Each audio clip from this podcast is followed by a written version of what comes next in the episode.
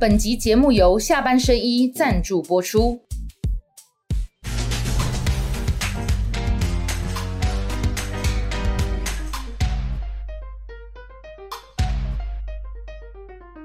下班的聊一聊，下班和你聊。各位网友，大家晚安。今天是平安夜啊，叮叮当，叮叮当，为大家带来的是什么样的特别来宾呢？嗯，太离谱了！居然是台湾民众党的战神黄国昌。王亮哥好，各位网友大家好，我是黄国昌。好，还有我们的下班甜心雪宝。王哥好，战神好。平安夜好不好？平安夜带来国昌太离谱了，国昌 好不好？今天欢迎国昌来了哈。谢谢那国昌谢谢第一场已经满出来，资料夹拿在手上，你 把资料夹给秀给大家看一下。对，给大啊，家看。这不要翻开哦。还好啦哎，今天满满的东西太离谱了，黄国昌来了。哎，为什么你现在我我为什么这样讲，你知道吗？为什么我看他去你去站台啊，桃园啊，台南，嗯每次你要上来之前。司仪跟台下大家都说太离谱了，你就要写啊，太离谱了，A K A 黄国昌，这是你的，这是你的什么东西？出场的 slogan 是不是？没有，那那个其实是他们自发性的喊，我完全在我的以前没有啊。，对，完全在我的意料之外。那可能啊，哈，跟我最近一连串，嗯，然后再谈的一些民进党他们的贪腐，嗯，他们的黑金，他们承诺的跳票，那可能网友就去翻以前我在立法院的袋子嘛，嗯，那当我讲到民进党做什么离谱的事情的时候，他们就蛮自动自发的，就会在下面喊太离谱了，所以后来就慢慢蔓延开，慢慢就蔓延开来了。嗯，哦，这个也很好，这个这个辨识度很高啦。只对要听到四个字“太离谱了”，就知道黄国昌到了，好不好？OK，来，我们来看一下现在目前的整个总统选举哦。洪刚刚今天有很多东西要跟大家讲，对那我等一下让国昌好好的讲。不过从总统这一局，我们先来这个跟大家谈。上次来的时候就是你准备要一录完影就去新庄的军人总部，嗯正式宣布当部分区立委那一天嘛，是没错对不对？对那现在已经是这段期间了，我看到你也到处的哈，呃，浮选，这个征北讨南，征南讨北，到处去浮选站台开记者会。那总统选举到现在只剩下最后的没几天了哈。那证件发表会呢，一场接一场哦。礼拜这个这个礼拜二的时候呢，有一场总统事件会，今天是礼拜天嘛哈。那前天礼拜五还有个副总统的辩论会啊，证监会啊，都还是证监会。下礼拜会有总统的辩论会哈。那第一场的这个总统电视证监会哈，到底各自讲了什么内容？请雪宝跟大家做一点呃摘要的说明。嗯，我简单说一下，因为这是第一场的证件发表会，然后四呃三个候选人就针对四个选四个重点来跟大家分享，就是两岸政策、居住正义、财政跟能源方面。那比较重点大家会注意到的，比方说是两岸政策方面。侯友谊提出的是反对一国两制、台独、尊重九二共识，然后赖清德这边是说中华民国与中华人民共和国互不隶属，这是他的主张。然后柯文哲这边是说对外台湾自主、两岸和平、对等。尊严的方式和大陆进行交流，这个是两岸政策。然后再来是，我觉得大家比较会关注的是居住正义的方面。那大家有知道，就是会有推出一个五五安居方案，然后呢，这边呢，赖清德是提出他想要强力的推动社会住宅，然后柯文哲这边呢，不只是要推动社会住宅，他还要大力修改税制，然后补贴税租金这部分。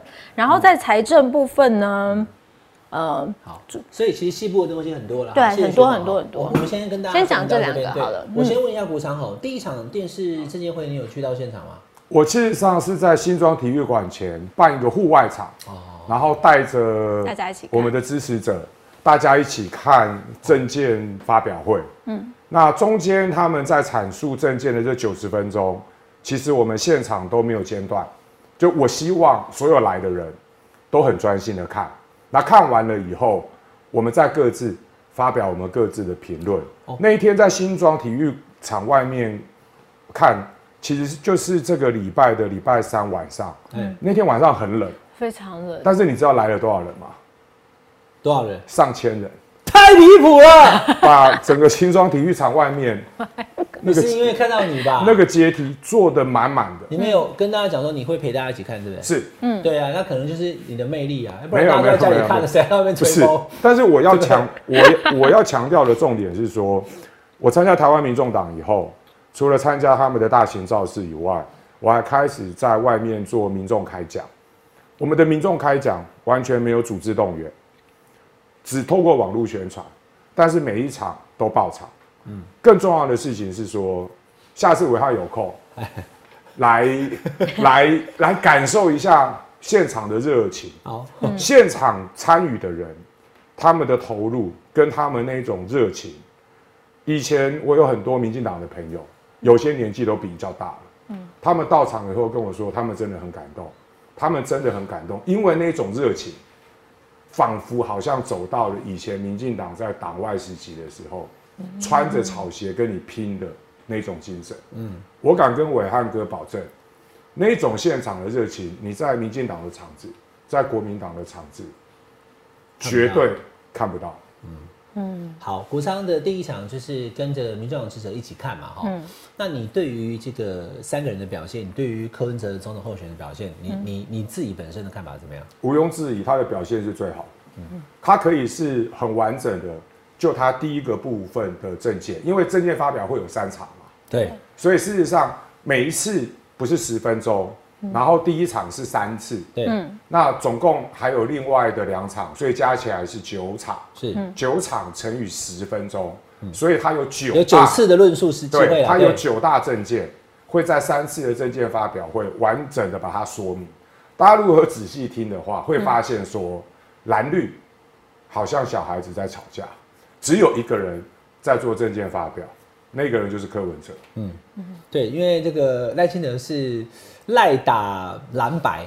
他就想讲说，你的那个房子要不要这个哈对无偿使用？你的新竹你要的，但是呢，问到柯文哲的时候，他就讲证件啊。对因为他他后来有我看他有会后有访问他啊，他说，哎、啊，今天不是证件发表会吗？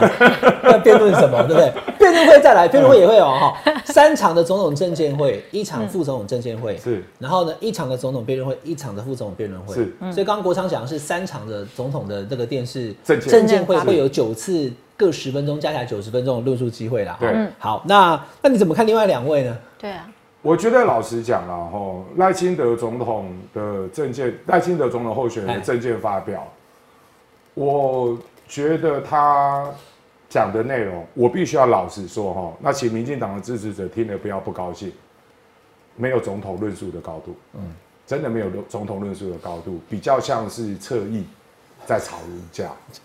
那你仔细听，你就会发现这件事情。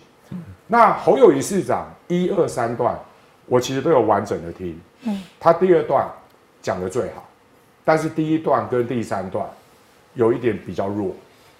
这个是我纯粹的哦，从一个乐听人听完证件发表了以后，我自己的感想。那侯友谊市长让我比较惊讶的事情是说，他调整的很快。什么叫他调整的很快？他之前不是有推一个证件，说他要设特征组，我说我反对，而且我明确的说我为什么反对。你把那么大的权力交在少数的人手上，你不是让主政者更好控制吗？哎对。哎那一天我听侯友谊就讲了，他所他要的特征组，不是以前的那种特征组，是嗯按照不同的案子机动编组的特征组，是修正了哈修正对，所以他听懂了我当初为什么说我反对特征组的理由，以及过去特征组所发生的问题。所以就这个部分来讲，我会给他 credit，因为他真的有在听别人对他政见的批评，然后马上的做出调整。国昌，这个你跟大家稍微这个说明清楚好不好？就是说你反对常设特征组，但是可以遇到重大案件的时候机动编组，是不是？嗯不，这个是侯友谊针对我批评的论述。我先讲，修正，嘿，我先讲清楚的问题脉络。两千零六年扁政府那个时候，他们要设特征组的时候，我就反对。嗯嗯，理由我刚刚就说过。对，那后来的确发生了我所担心的状况，所以二零一六年的时候把特征组给废了嘛。那这一次侯友谊又提这样的政件，那我就很清楚的说，我反对。对嗯，那除了我刚刚所讲的理由以外，你另外再想另外一个问题哦。以前的特征组是谁控制？检察总长。嗯，检察总长。现在的检察总长是有任期保障的哦，到二零二六年哦。如果现在的检察总长可以指挥全国的检察官，他案子都可以压着不办，你侯友谊如何期待？你上台了以后设一个特征组，让现在的检察总长形态操控，他从以前不办，到你设了特征组变得会办，全部都还是形态遭控制哦，你换不了他的，他有任期保障到二零二六年，所以我才善意的提醒哦，说这样子的证件，事实上是根本搞不清楚特征组是什么才讲。嗯，那但是我说我可以给侯友谊 credit 的是说，人家讲的话他有在听，嗯，他听懂了，所以在这一次的证件发表会的时候，他马上就做出修乌证，嗯，所以伟汉你看。我我这个人不是只听柯文哲的证件发表，其他两个人在讲什么，其实我都很仔细的在听。好，谢谢国昌哈。那国昌，我也问你在这件发表会当中的第二段哦，赖清德这个总统候选人，他有，因为我也公开说，这已经至少掉了五趴八十万票了吧，一直在掉，很明显嘛哈。民进党因为其实也很着急，就他万里老家的违建案，那他整件事情其实是在你公布那个两千零三年的空照图之后，才开始出现重大变化。先前两个月没什么，因为大家想说。这个是矿工的老家公寮哦，港口郎妈妈传来，你看一般社会都不苛责，是。后来发现是盖出去的，不是原地修缮的时候，大家就同情就就就想法就不同了。重点是哈，其实赖清德针对这件事情一开始就在说谎，他一开始就在说说谎。那我只是在静静的等，静静的等，说新北市政府到底什么时候要戳破这个谎言？结果我等了两个月，新北市政府都不讲话。所以我就受不了，因为我受不了他这样一直说。所以基本上没有讲清楚，他只有说两千零九年之前就有在，是，可是不知道他是怎么在。对，他没有说他是两千零三年，他当立法委员的时候，那时候台北县县长是苏贞昌，中央是民进党执政，那个时候新盖的，不要再骗大家是什么公寮老家改一件，no，从无到有，老屋修缮跟新盖不一样，嗯，他他就是从无到有新盖的一个建物。而且那个时候你已经贵为立法委员了，你如果认为那个时候还编地是矿业用地不合理，要通盘检讨，你应该做的事情是什么？用你立法委员的职权，促使你同党的台北县县长苏贞昌跟你同党的中央政府，在那个时候把问题解决。但他处理的方式不是这个样子，他明明知道那个地方不能盖，他还是把它盖起来了。那这个是他到目前为止针对他过去说话。他一直都还没有解释清楚的问题。嗯，那一天他在证件发表的时候，他突然抛，说要交给公益信托。对，我老实讲，我完全听不懂。我为什么听不懂？我之前曾经公开的请教过赖清德，那栋房子的所有权人，从两千零三年到现在都是你的，没有移转给儿子。有很多媒体还在错误报道，说房子已经移转给儿子。No，那个是错的。为什么是错的？哦，因为一个建物你出资新建，你会原始取得所有权，但当它是违章建筑的时候，你没有办法做建物保存登记。你一旦没有做建物保存登记，你就不可能把那个房子的所有权移转给任何其他人，因为不动产所有权的移转要以登记为要件，这个是民法物权篇规定的很清楚的，所以。那栋房子从两千零三年到现在，所有权人都叫赖清德。当所有权人都叫赖清德的时候，出现了两个层次的问题。第一个，他从以前担任公职到这一次参选总统，要做财产申报，嗯，他都没有诚实，他都没有诚实申报那个建物哦，这个已经违反了公职人员财产申报法。第二个问题更严重，什么叫更严重？副总统的不动产是要交付信托的，副总统的不动产是要交付信托。这一栋建物是赖清德的哦，你为什么没有诚实的交付信托？所以我说他那一天在证件发表会说他要交付公益信托的时候，我那时候就在想说：天哪，赖清德，你真的要用一个谎掩盖另外一个谎，再掩盖另外一个谎，洞越来越大，因为。你现在就应该要依法交付信托了，你没有依法交付信托，结果你现在抛出了一个公益信托，想要用烟雾弹来去遮掩这件事情，所以我才说他的法律问题越来越大。好，当然，你如果去看公职人员财产申报法，如果你的不动产是信托业者认为没有办法交付信托的，可以另外免除，不用交付信托。有这个例外规定，那问题来了，如果信托业者认为这个不动产因为是违章建筑不可以交付信托的话，那怎么可能去做公益信托？嗯，你依法信托都没做了，然后你说你要交付公益信托，所以我才会说赖清德的法律问题越来越大。不管是从公职人员财产申报法没有诚实申报，以及依照同法的规定，他应该要交付信托却没有交付信托，这个在公职人员财产申报法里面都是有法则的哦。那这个时候大家就要问了，请问监察院你们的态度是什么？要包庇纵容下去吗？因为监察院院长陈菊是赖清德的好大姐，所以现在装着没有这回事，完全不处理吗？这个我必须要很严肃的讲，这个牵涉到的不仅仅是赖清德个人诚信的问题，它会牵涉到的是台湾到底是不是一个法治国家？嗯，你到底有没有依法行政？我们是不是有坚持法律之前人人平等的原则？而这些事情都是。不管你今天是贵为副总统，还是你今天打算要参选中华民国的总统，都没有办法回避的问题。刚刚国昌一下子讲了非常多的讯息量哈，我就完全没有停止打断国昌的讲话。国昌，我现在一个个来请教你啊，因为你刚刚讲，我很注意在听。嗯，所以你是有掌握到，还是说你认为那个房子从头到尾都是赖清德的，即使到现在？他那一天证件发表会，他自己都承认啊，那个房子从头到尾都是他的。他一开始的就，他一开始的时候就有讲。可是可是总部哈，就是赖清德总部 就会，还是说他在哪里有跟大家讲说，他的名字是亲戚的，是他儿子的？No，那是基地，基地是他儿子的。哦。基地的所有权，赖清德基地的所有权是两千零七年的时候从他母亲那边继承来的。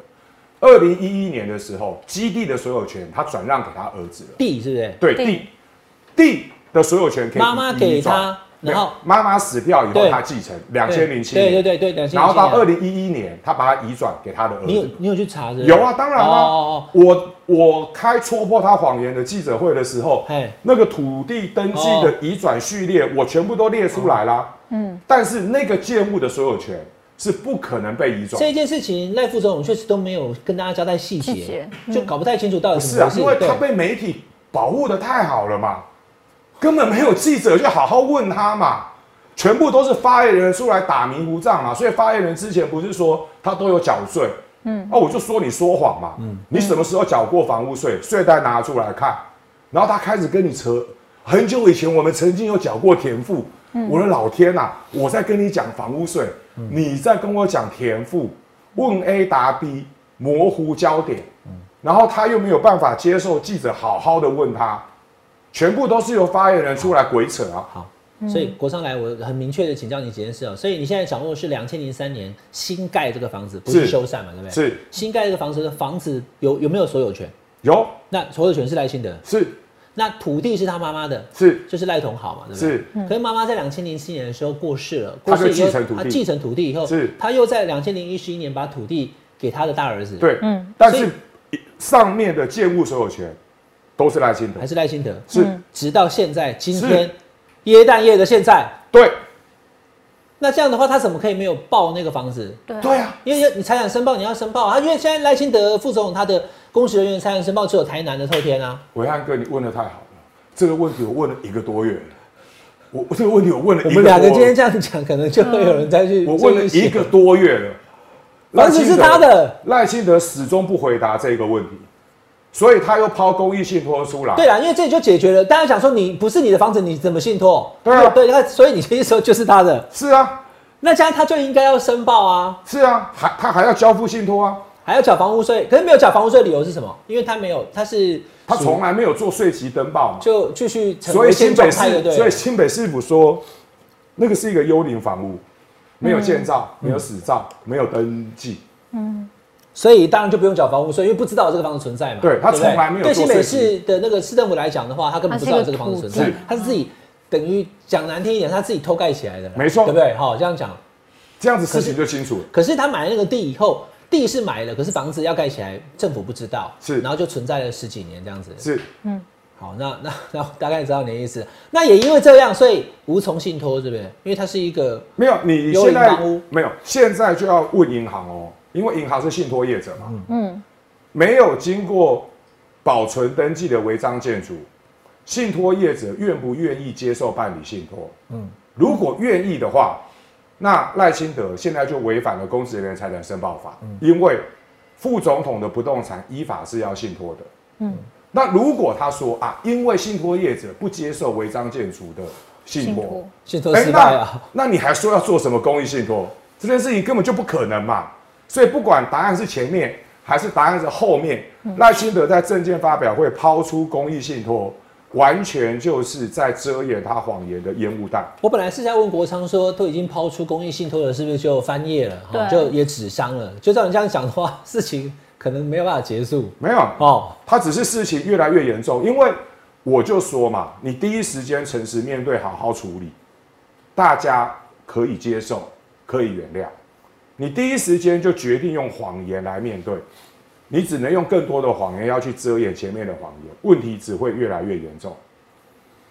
好，这是这一部分。那国昌，我也顺便请教你好不好？因为这个你有了解了哈。对。那因为这两天大家在讲，那柯文哲在新竹也有一块地嘛，是是两千零八年买的，又到现在十五年来就是有水泥，它是特它是特农地啦。是。对。那现在新竹市政府是希望它把它恢复成农地，是农业使用啦。那这个大家会想说。呃，你讲赖清德有违建，那你柯文哲也是对不对？租地在那边这个赚钱啊？那国昌你的态度又是什么？两个部分嘛。第一个事情是我一知道这这件事情的时候，我就问那个柯文哲说怎么回事。嗯，柯文哲他的回答完全没遮掩，他说对，没有错。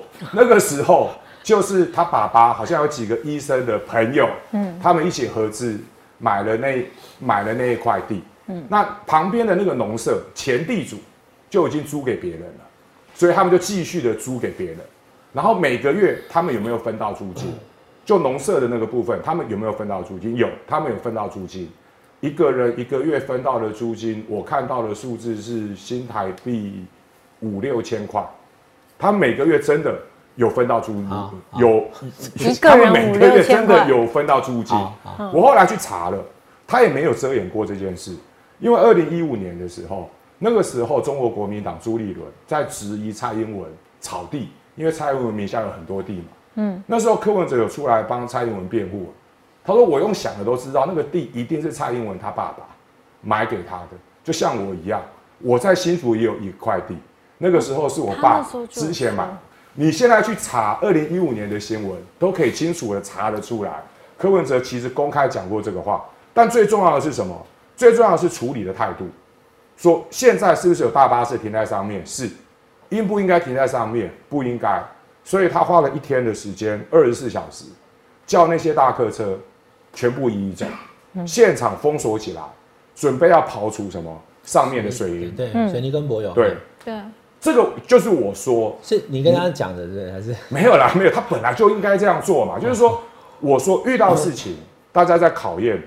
是一个政治领导人，你遇到问题以后，你的反应，跟你采取面对的态度跟作为，嗯，这件事情是错的，嗯，上面不应该停大客车，嗯，没有什么好争执的，对，不应该停，马上移走。第二个，上面不应该有水泥，嗯，马上刨除。我只有提醒他说，哦，刨除水泥地那个哦，嗯，要很小心，一定要找合法的业者。因为你刨出水泥地，你还会牵涉到上面的水泥块，对废气清理的问题。那算不算土方？也也算是一种。没有，是那个其实，在灰色地带，那个很很复杂。反正就是合法处理就对了啦。是。好，OK。那他他现在目前可以看得出来，就是也被攻击的很，怎么讲？很很凶，很用力哈。那媒体啊，或是这个国民党跟蓝绿，就是在骂这些事情嘛。是。这这个是十五年的暴力，哎，而且赖清德也在。证监会上面直接就骂这个，对哦，拜托他们讲报，我觉得一码归一，一一码，嗯，那个地方不可以停大客车，那个地方不应该有水泥，该处理就处理。但是你说有暴力，我老实讲，我真的不知道暴力在哪里。他真的一个月分到的租金五六千块，那个是农舍嘛？那停车呢？一样一样，加起来是不是？停停车的部分好像是另外对啊，另外五六千块，但是你两个加起来一一个月，我看到卓冠廷好像算说这十五年来有两千万呢，没有啦，我不是，我看到的是卓冠廷写的，拜托，那这样好了，我去说服柯文哲，不要几，不要两，不要两千万，一千万就好了，一千万把那个二十四分之五的持份。卖给卓我卖给卓冠，你看他要不要买。好，国昌就是这样了哈，就是有一说一，不然怎么当法务部长，对不对？就是什么事情就是用一样的标准去处理就好了。那现在这样子走下来哈，来我来我来讲这一题哈，嗯，因为我我很明显跟大家讲哈，我都会跟大家讲民调，可是我不是告诉你最后一定是这样，我怎么知道明年一月十三呢？是是是，民调有不准的，我就举个例子，美丽岛在去年的台南市那个谢龙街跟黄伟哲。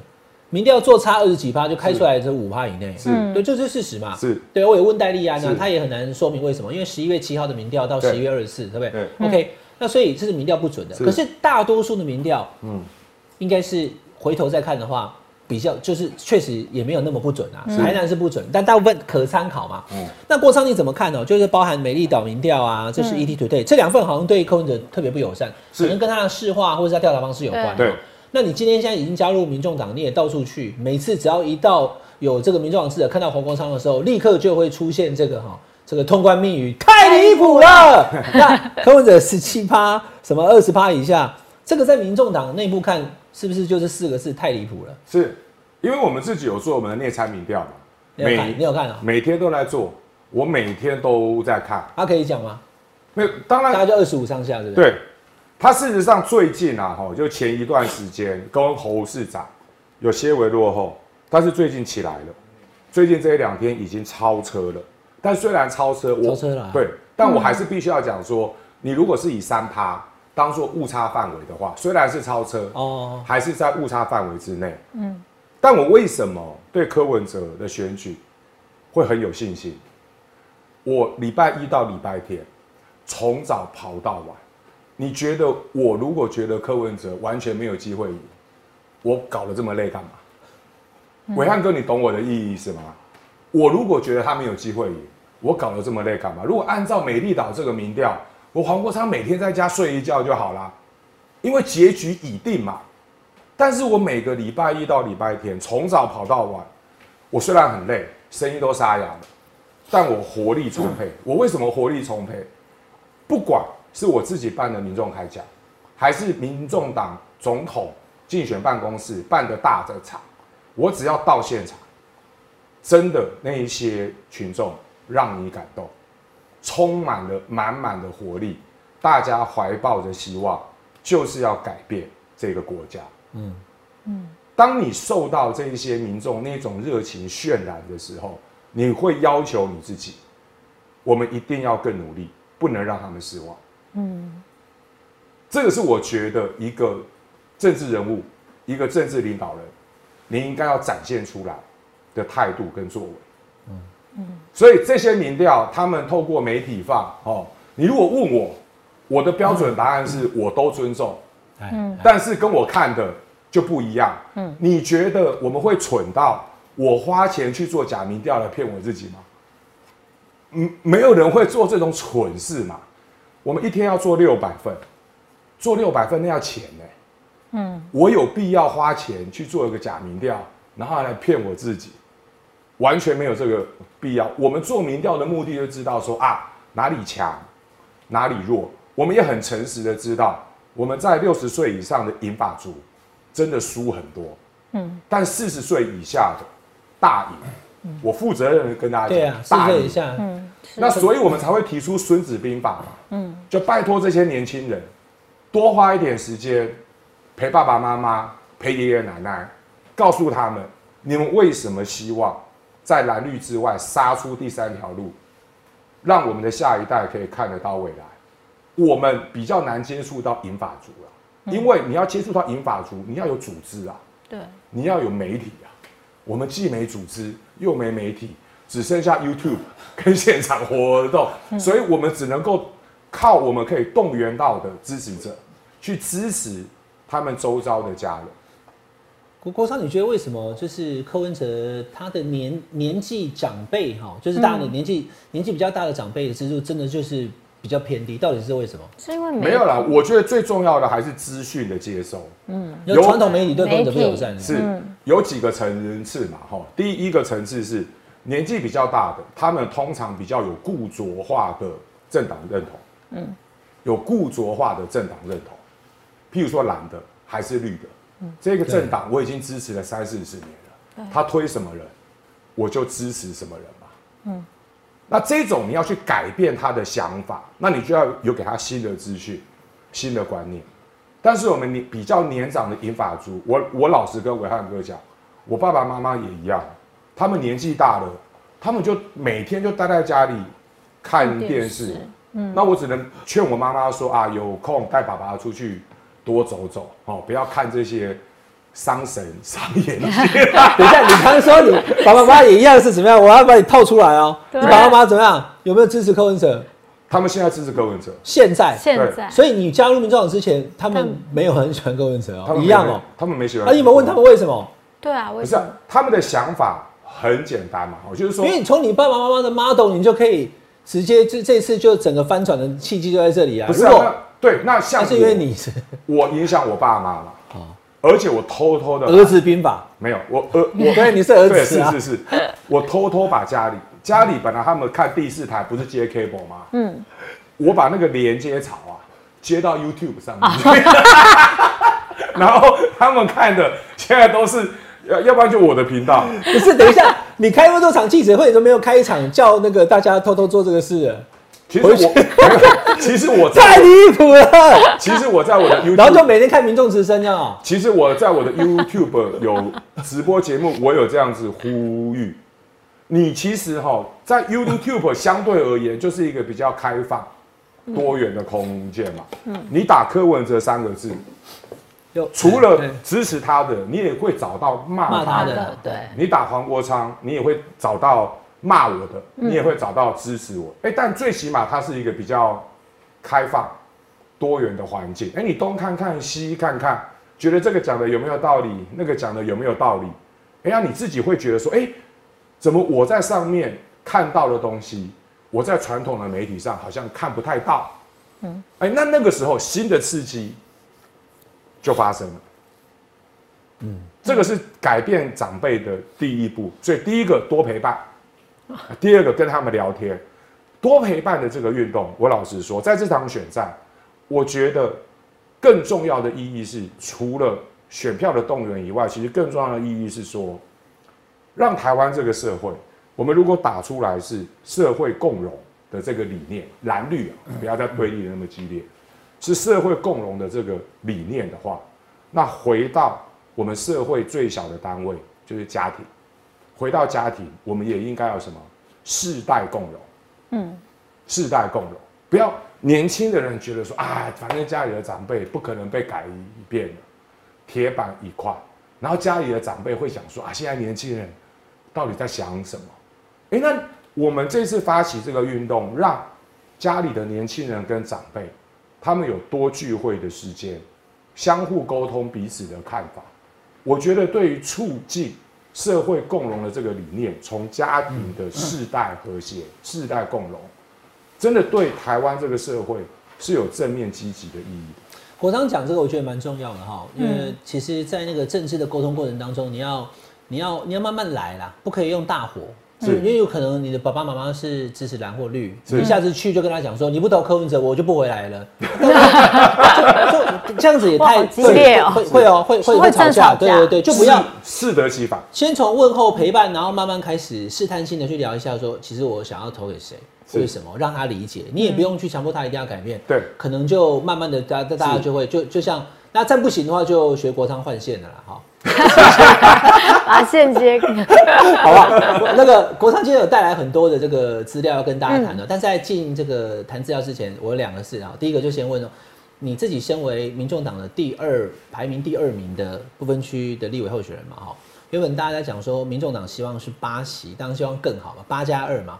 那你跑到现在，你自己感觉会应该能选择怎么样？实习，不分区实习是真的票数呢？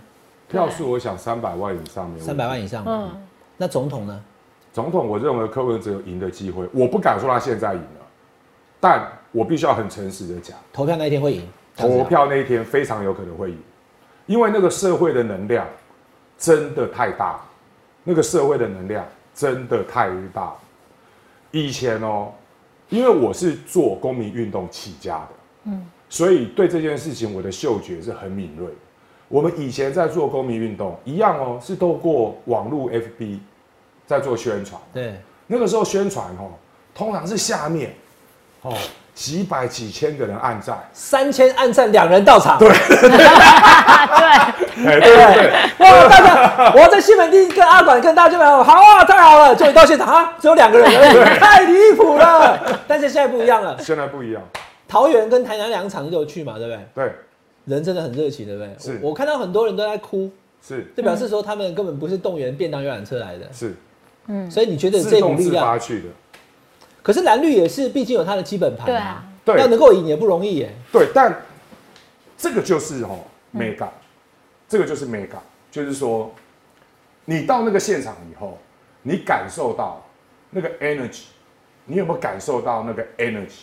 你如果有感受到 energy 的话，你会相信今天这一这一这一群人，不仅不是被动员来，不仅不是被游览车载来，他们自动自发来，嗯，而且我很有信心，他们离开了以后，会很积极的去帮忙拉票，去动员，哦，去拉票，因为他们离开的时候，那个情绪是充满了希望，是感动，他们想要改变这个国家。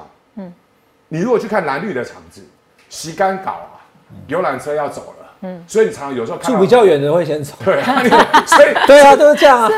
对对，所以你有时候看到会很尴尬的景象的时候，谁到场，对。然后突然后面开始走了，还会有个牌子举，某某乡的车第三车什么？对。因为那个要开一个小时，因为哎、有的中南部很远哎、是。哦。他要开车回去，再来要再回去，是。啊，就会给贵掉嘛，本动的脚料啊，要等啊，嘿啊大家都会开心真的哦。对对，车掉你的，我要请你放油啦，放油料都被等去啊，就会是会这样。但你说民众党的场确实让你看到热情啊，是好，国昌讲说认为不分区会有实习，而且嗯，柯文哲有机会当选。有那区域立委呢？如果柯文哲当选，说不定区域立委就会有了哦。现在有你你你有看好谁吗？晚会我觉得晚会非常有机会。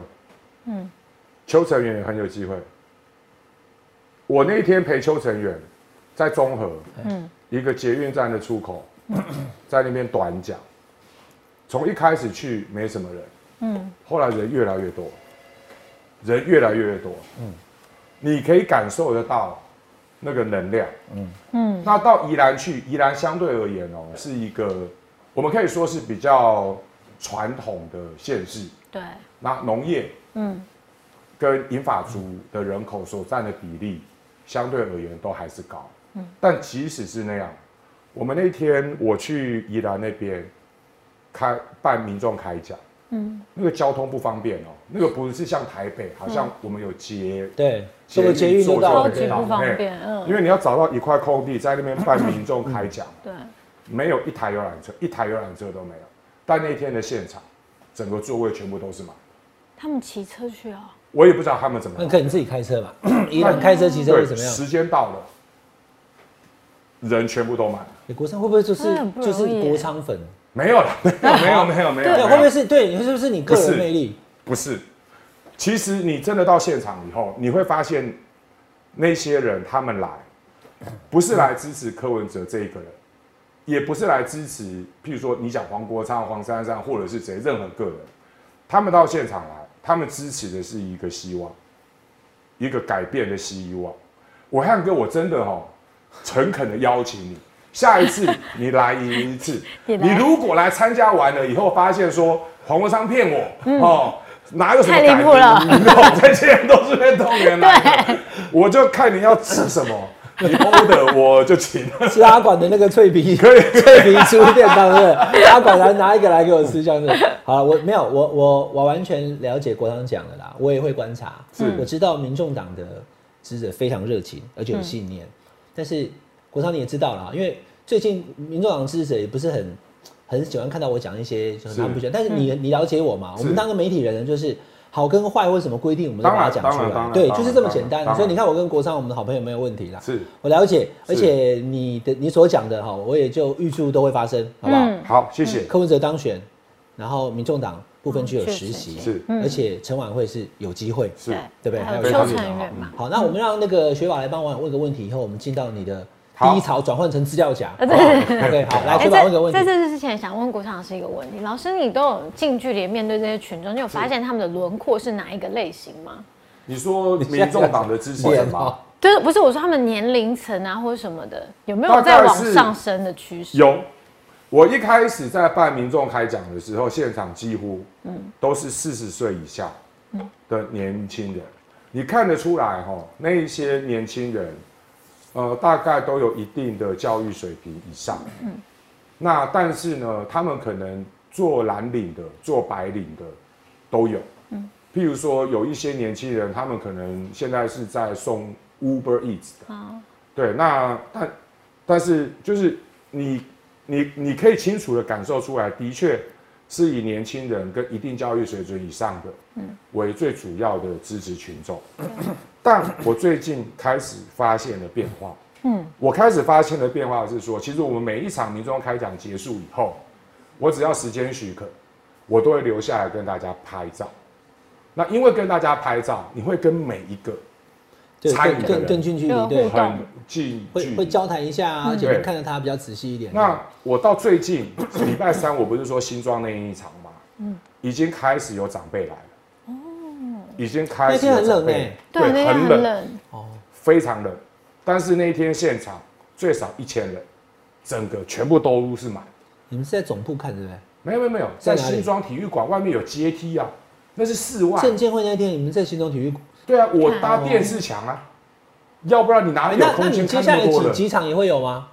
呃，没有，接下来几场要看那天有没有办其他的活动，因为我现在哈是，我一个礼拜我要负责办两场民众开讲，礼拜三晚上，礼拜五晚上，那周末大场的是总部办，嗯，所以我已经有的时候忙到不知道今天是是礼拜？几的状态，所以你问我下礼拜的事，可能有一点太遥远，因为我现在的脑容量 大概就是排到这个礼拜天之前要把什么事情做完。像我今天晚上要去桃园中立，明天新竹礼拜五是你的 quota，所以你今天晚上在桃园中国昌要去，我们录影就是礼拜五啦，播出是圣诞夜礼拜天嘛，对，所以礼拜五又要去桃园，礼拜五要去桃园，对，是，嗯那就跟谁？跟赖香林吗？还是两个一起？李慕言、赖香林，对对对，他们就是包括他们桃园党部的民意代表，大家都会来参加。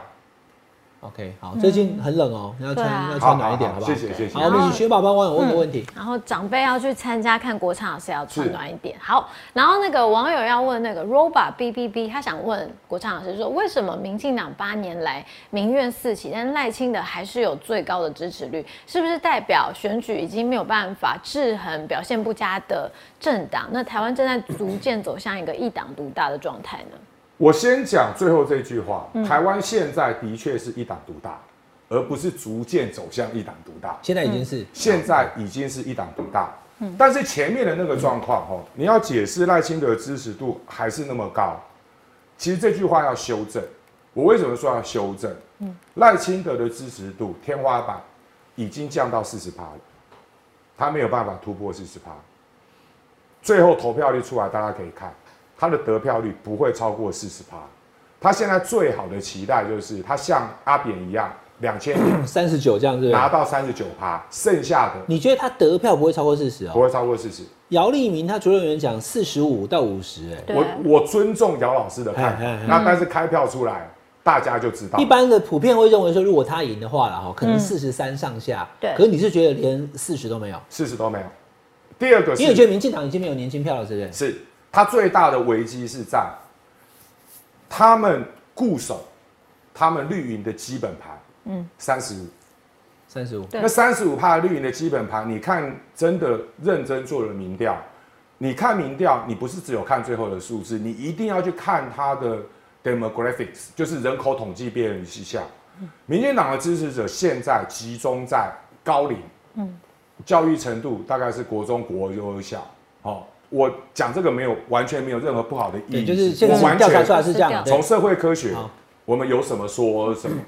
对一个政党的发展来讲，这是一个很可怕的事哦，代表你现在只在吃老本，你现在只在吃老本，你年轻的票已经跑得差不多了，这样子一个政党是没有未来的。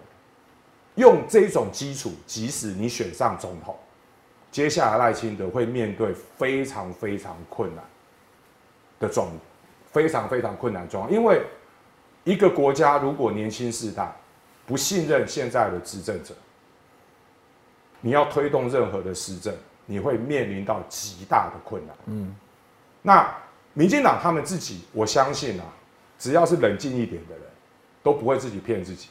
我刚刚所讲的那个现象，他们应该也要看到，但他们现在最大的问题是，他们已经丧失了对外拓展选票的能力。他们，你看现在民进党所有的选举策略，只有在做一件事情：基本盘守好，基本盘守好，想办法从三十五趴尽量往四十趴拉，拉到四十趴，然后其他两个人分得很平均，就想要险胜的，对不对？他们就赢了。对他们现在的战术就是四三三嘛，我拿四成，对啊，对，然后你们两个各拿三成，三对啊，二五三五也可以对不对？嗯哎，就这个意思，就跟是。两千年的连战宋楚瑜跟跟那个阿扁一样，对，那他就是脆弱的领先，就我常讲的脆弱的领先，虽然领先，但是很脆弱。是。虽然脆弱，但目前还领先。对啊，现在侯市长跟柯市长，他们其实在拼的就是说，他们要让国人相信，我有机会，我能赢，嗯，而且我是有能力处理民进党留下来的烂摊子，嗯，后面这句话很重要哦，嗯，你你选举当然是要选赢嘛，明年那一天赢，and 之后的四年呢、啊？对。对不对？你的意思是当总统你除了要受选。选赢以外，你还要有能力处理他留下来的烂摊子，这两件事情都很重要。所以为什么柯文哲他不断的在开政策记者会，嗯，然后去讲他对于整个国家施政的理想跟愿景，嗯，那这个是科他要展现给国人说，我有能力，而且我愿意用人为才，不分党派。他讲得很清楚，嗯嗯，只要他当选，未来就是联合政府，只要是人才，我们希望共荣社会，都欢迎你到这个联合政府来，大家一起为台湾努力。那我做的事情是什么？我做的事情是，我要说服选民，说你要处理民进党这些狗皮倒灶的事情，我有能力处理。中国国民党没有能力，我有能力处，我有能力处理。嗯嗯，那这个是我现在正在做的事情。嗯，我在揭发民进党这些狗皮倒灶的事情的同时，我脑子里面在思考的是另外一件事。就过去这四年，嗯，中国国民党作为国会最大的在野党，请问你们在干嘛？你要回答这件事哦。嗯，侯友谊说他最能够扫除黑金嘛，对，最能够扫除贪腐嘛。嗯，我在记者会我也公开请教侯市长，那请侯市长回答我，朱立伦回答我也可以。为什么我现在在讲的这些事情，你们中国国民党的立委在立法院里面像是在昏睡一样，甚至有人被摸头，请你给我答案不。是不知道，但是不讲这样子哦、没有，有的有动手做了，做了，人家摸一摸以后就乖了。我的在记者会公开点名讲啊。哦，你你们显然都没看我记者 记者会。讯息量太大。不是我我那你你你把你把重点跟大家讲好不好？对你把重点跟大家讲。这个你是这件你讲这件事吗？是啊，因为我好这个礼拜处理的是联合再生的案子。对，联合再生是所谓我们政府最骄傲的绿能国家队，我们的国发基金加加耀华玻璃投了大概三十亿，投了三十亿下去以后，过去这几年亏了好几百亿，那亏了就算了，你亏你如果有认真做，纳税人不会怪你。但是他们在搞什么事情？嗯，他们在搞的事情是，他们在搞的事情是，因为里面任用的全部一片绿油油，有张景生的弟弟，行政院政务委员张景生的弟弟，有民进党智库的学者，董事长洪传宪是小英二零二零年竞选总统的时候绿能后援会的总会长，一片绿油油，一片绿油油，那也就算了。那他们有专业吗？对啊，我现在接下来就要，我现在接，我现在接下来要跟你讲的事情就是，后来在张滨工业区那边，我们有潮间带的地，那个地啊我们国家给了联合再生六十七公顷，六十七公顷让他们盖光电板，嗯，其实那个对生态是有冲击的，对好，但生态冲击我先放旁边，嗯，那个时候他们答应说这块地给他们，他们要什么？他们要经营二十年。绝对不会转手套利。做了这个承诺，租约也这样讲，结果一拿到标案，那个是用评选的哦，评选因为他是绿能国家队，因为他承诺用我国的光电模组，他承诺要设生态热区，他保证自己经营二十年以上绝不转手套利，结果经济部工业局第一给他，他马上就卖了，赚了两亿多，他马上转手就卖了。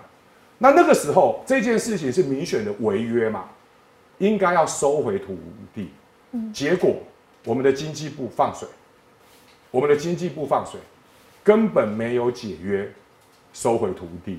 那我知道这件事情了以后，我就觉得很离谱啊！这件事情，经济部怎么可以放水？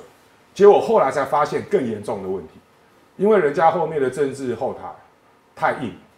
我先给大家哦，先看一下，嗯，先哦，这个就是我刚讲的哦，英系力能集团违法套利。二点六亿嘛，哈，嗯，这背后一定有故事啊。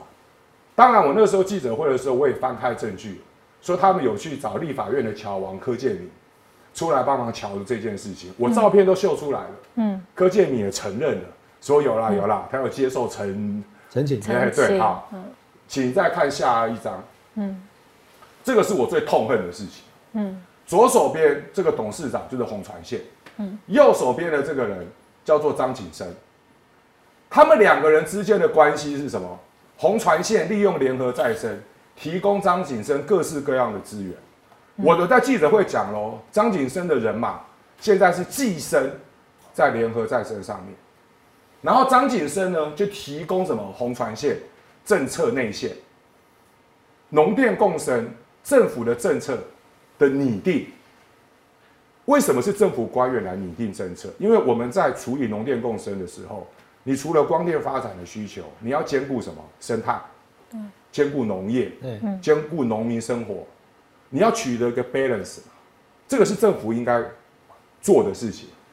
但他们离谱到什么事情？他们离谱到是我国的农电政策。张景生要跟蔡英文总统报告的，你知道那个报告内容是谁写的吗？就是洪传宪他们，光电业者帮我国在拟定农电的政策，这是多严重的事情啊！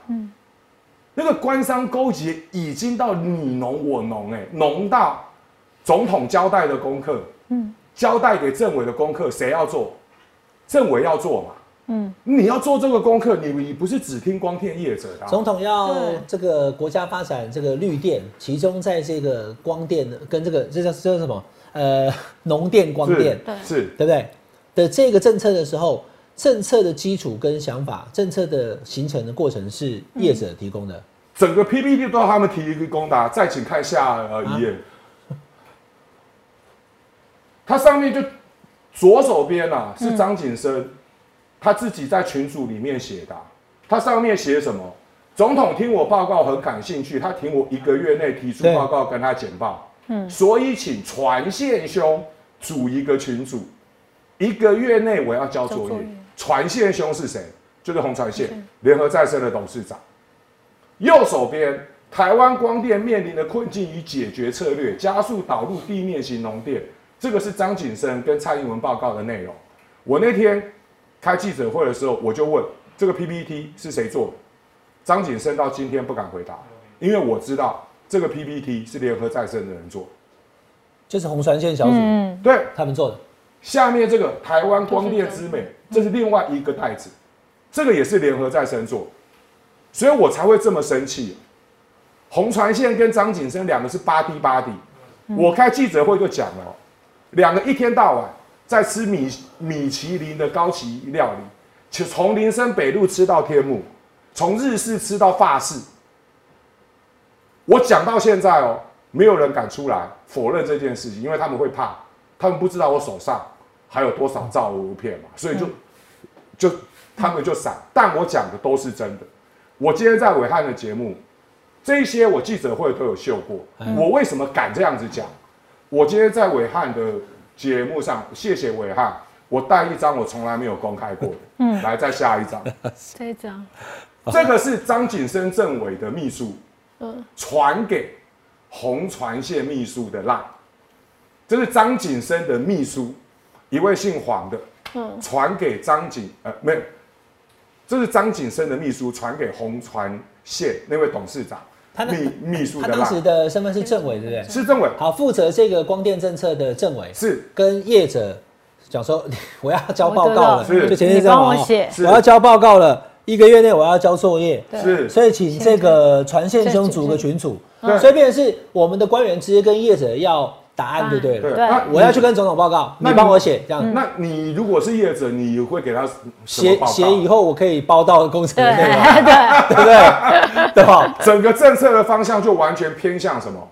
就偏向业者那一边嘛。嗯，那这个是张景生政委的秘书跟传给红传线的跟光电业者的秘书的对啊的内容是啊，他把简报改版，最后确认。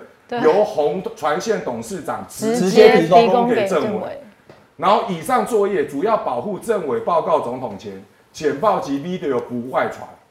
所以影片也是业者做的，也是他们做的。那政务委员在做什么？对啊，政务委员就负责跟。等一下，那他政务委员在做这个报告，他有没有？你你懂我意思吗？就是说，可能他也在公务上面需要组什么小组，然后要可能要。要要要有什么开销之类的？不，这个我不知道嘛，哈，就是我有一说一就对。对，但你仔细想一想哦，我们的政政府要跟总统报告的政策，我们的政委交给业者跟他做，结果这个业者是跟他巴蒂巴蒂，一天到晚在饮酒作乐，嗯，甚至提供给那个政委很多资源，对，让政委的人马还可以寄生在他们联合再生这家公司里。你光这样想，你就知道。已经腐败到什么程度了？如果是以前马英九政府干这种事情出来，对，民进党没有上街抗议，我再输给你，嗯。嗯，整个国会早就闹翻了。这个基本上简单四个字就是官商勾结，是，对啊，因为官就是张景生嘛，是。那可是问题是，国昌这些东西你都你都查核过，对不对？是，当然了。然后你讲了以后，就一片安静，因为媒体红船线这个业者还有张景生也都没有跟你讲什么，没有啊。哎，可是这样不是这很严重？这不是应该要举证跟法办没有，他们手上有媒体啊，记者也跟他们很好啊，也没什么人报道，对不对？对啊，哦，那就大家把这个传出去，那就大对。除了张景生，还有潘孟安，潘孟安也一样啊。潘孟安在联合再生在屏东的案子里面放水，放水了以后，结果你知道多扯？放水完了以后。联合再生在潘在屏东县成立一个屏东办公室，成立一个屏东办公室，第一任的处长就是潘孟安的民政处处长，年薪三百万。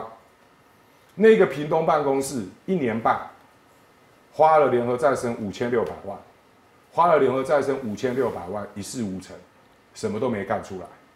我要提醒大家。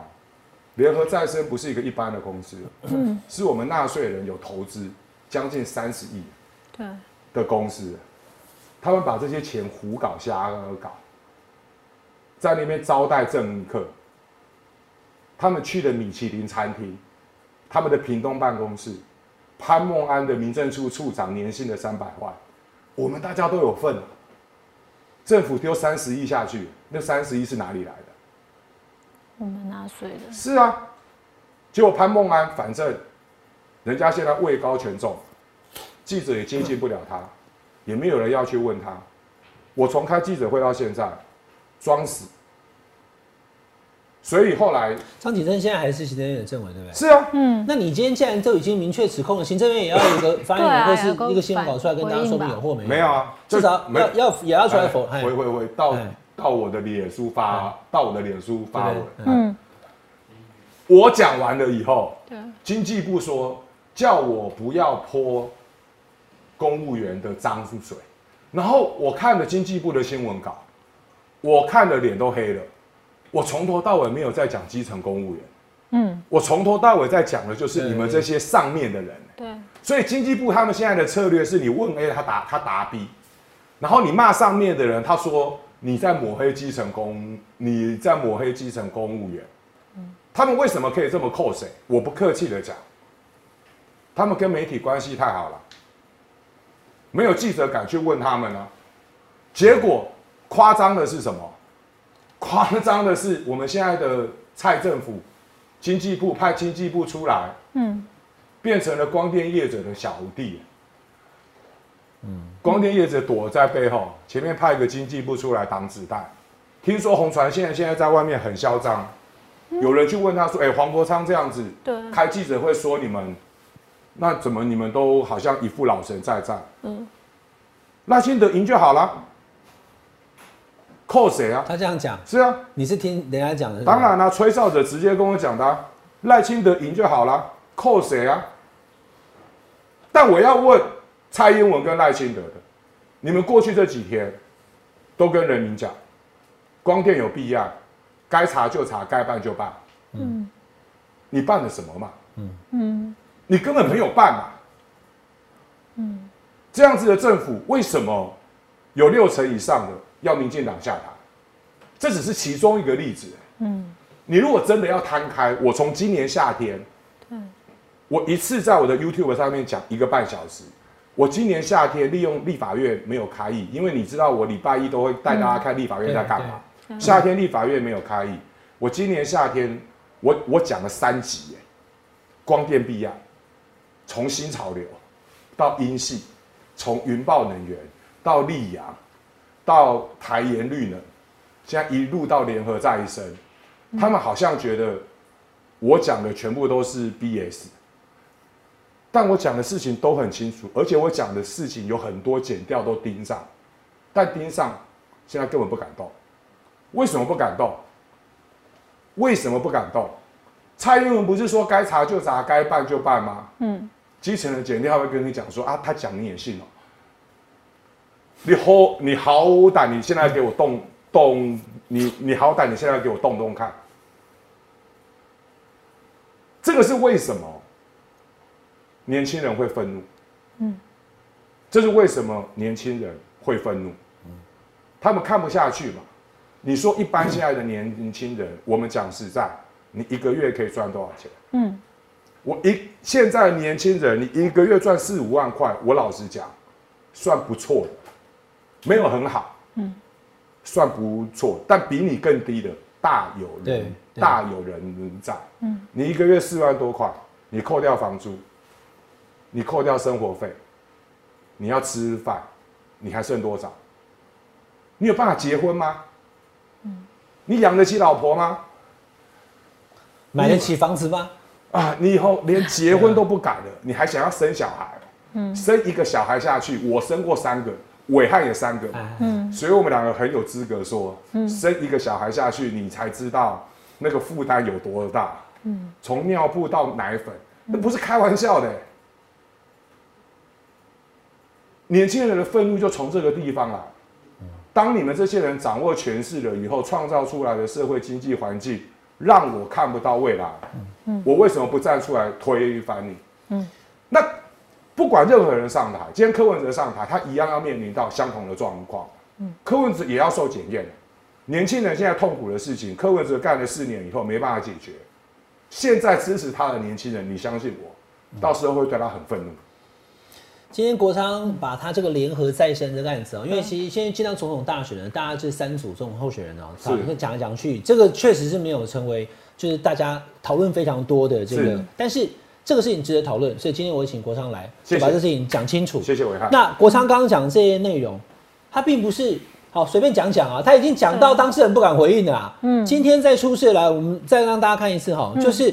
黄国昌掌握到的是张景生政务委员的秘书，为了要给总统做光电的这些报告，我们的政策要怎么走？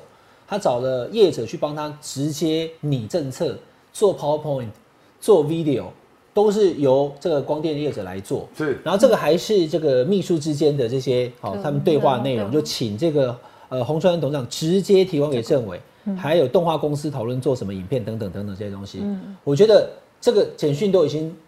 放大决拿出来了，好，就相关当事人也要出来，不然就证明黄国昌是错的嘛？你可能被误导，或者你这个资料是假的，对对不对？我欢迎他们出来，是吧？嗯我好期待他们出来啊！最好下礼拜行政院门口摆一个雷雷擂台，我单刀赴会，张景生跟潘孟安两个一起出来，再加王美花，我单刀赴会，你们民进党哦，真的有心要针对这种事情好好讨论，就派这种有代表性的，嗯，这个才有意义嘛。嗯，王美花、张景生加潘梦安，三打一，我 OK。